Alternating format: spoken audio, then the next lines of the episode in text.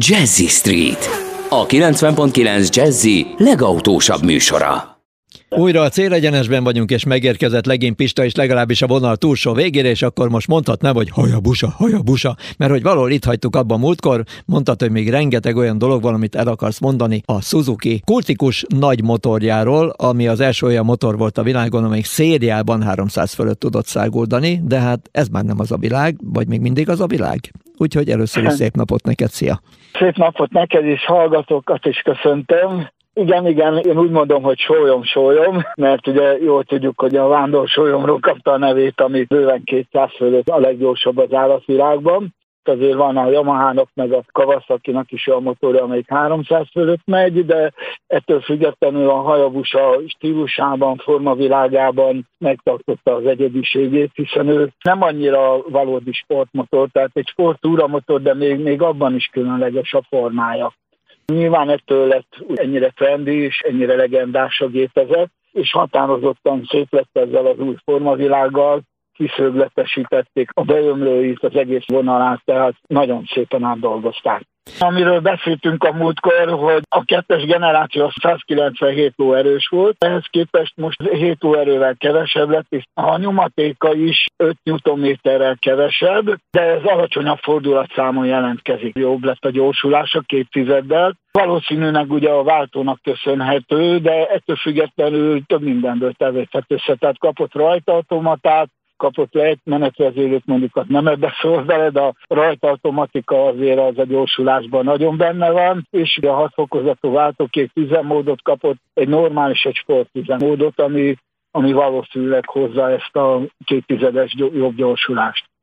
A műszerfal formailag egy kicsit sportosabb lett, ugye megtartotta a kerek órákat, ami azért a sportosságot hozza, és megtalálható rajta minden, amire szükségünk van.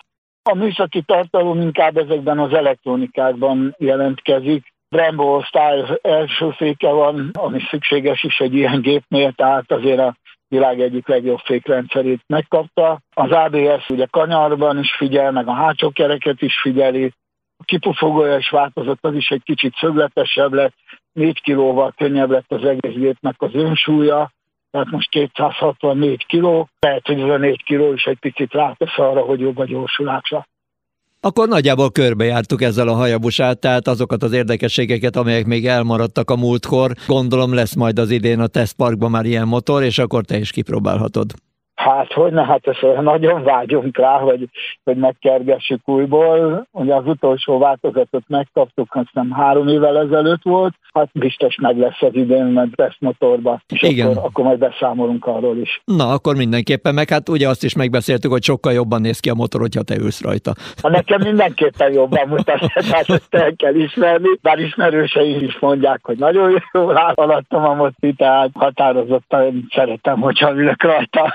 Zsírozzad le, és akkor, hogyha meg lesz már és megszerezted, akkor utána begördítjük a hajabusát, de akkor már a gyakorlati tapasztalatokkal megfűszerezve. Úgyhogy egyelőre köszönöm szépen hogy itt voltál, és hát további kellemes hétvégét neked, meg azért vigyázzál magadra, légy szíves, mert hogy valami piszkosul nyomul a vírus, úgyhogy rengetegen lettek betegek. Mindenki egy kicsit húzza vissza a csápjait.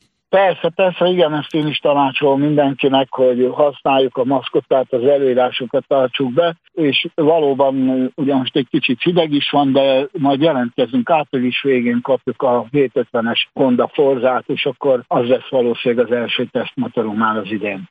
Hát István, köszönöm, hogy itt voltál velünk, és nagyjából ennyi volt a mai műsor. Bár mielőtt még befejeződne a műsor, akkor a vonal túlsó végén már is köszöntetem Sárközi Klárát. Vele azért lehetett találkozni. Mostanában kicsit kevesebbet, mert hogy több lett a munkája, kevesebb lett az ideje az autók tesztelésére, de két olyan autó is volt most a palettán, amely a hölgyekhez egészen biztos, hogy közel áll. Az egyik a Honda E változata, az elektromos kis Honda, amelyik igazi városi autó, illetve itt van a Peugeot 208-as elektromos változata, az E2 208-as, amelyik pedig az év női autója választásban a városi kis autó kategóriában hozta el az első helyet, de a vonal túlsó végén már is köszöntetem Sárközi Klárit. Haló, szia!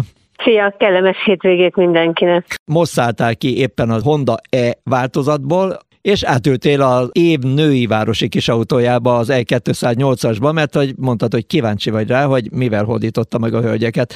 Ha röviden össze akarod foglalni majd a jövő heti bemutatókat, a teszteket, akkor körülbelül mi az, ami a két autól így megmaradt?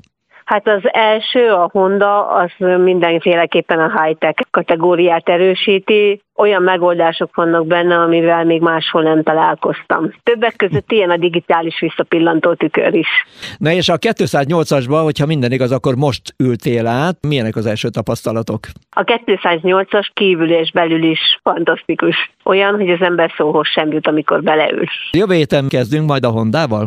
A Hondával kezdünk, igen, arról nagyon sok mindent szeretnék elmondani. Jövő héten akkor várunk, és akkor begördíted a nem is tudom milyen színű Hondát, ami vagy sárga, vagy zöld. Meghatározhatatlan, igen, de buli. nagyon szép feltűnő színű neonzöld, igen, vagy igen. sárga. Fogalmam sincs, de jól néz ki. Igen, mindenféleképp. Kellemes hétvégét neked, és köszönöm szépen, hogy itt voltál velünk, és nagyjából ennyi volt a mai műsor. Köszönet a kitartó figyelemért. Neked kellemes hétvégét. Kellemes hétvégét mindenkinek, neked is. És búcsúzik a műsorvezető Bögös Sándor, viszont hallásra.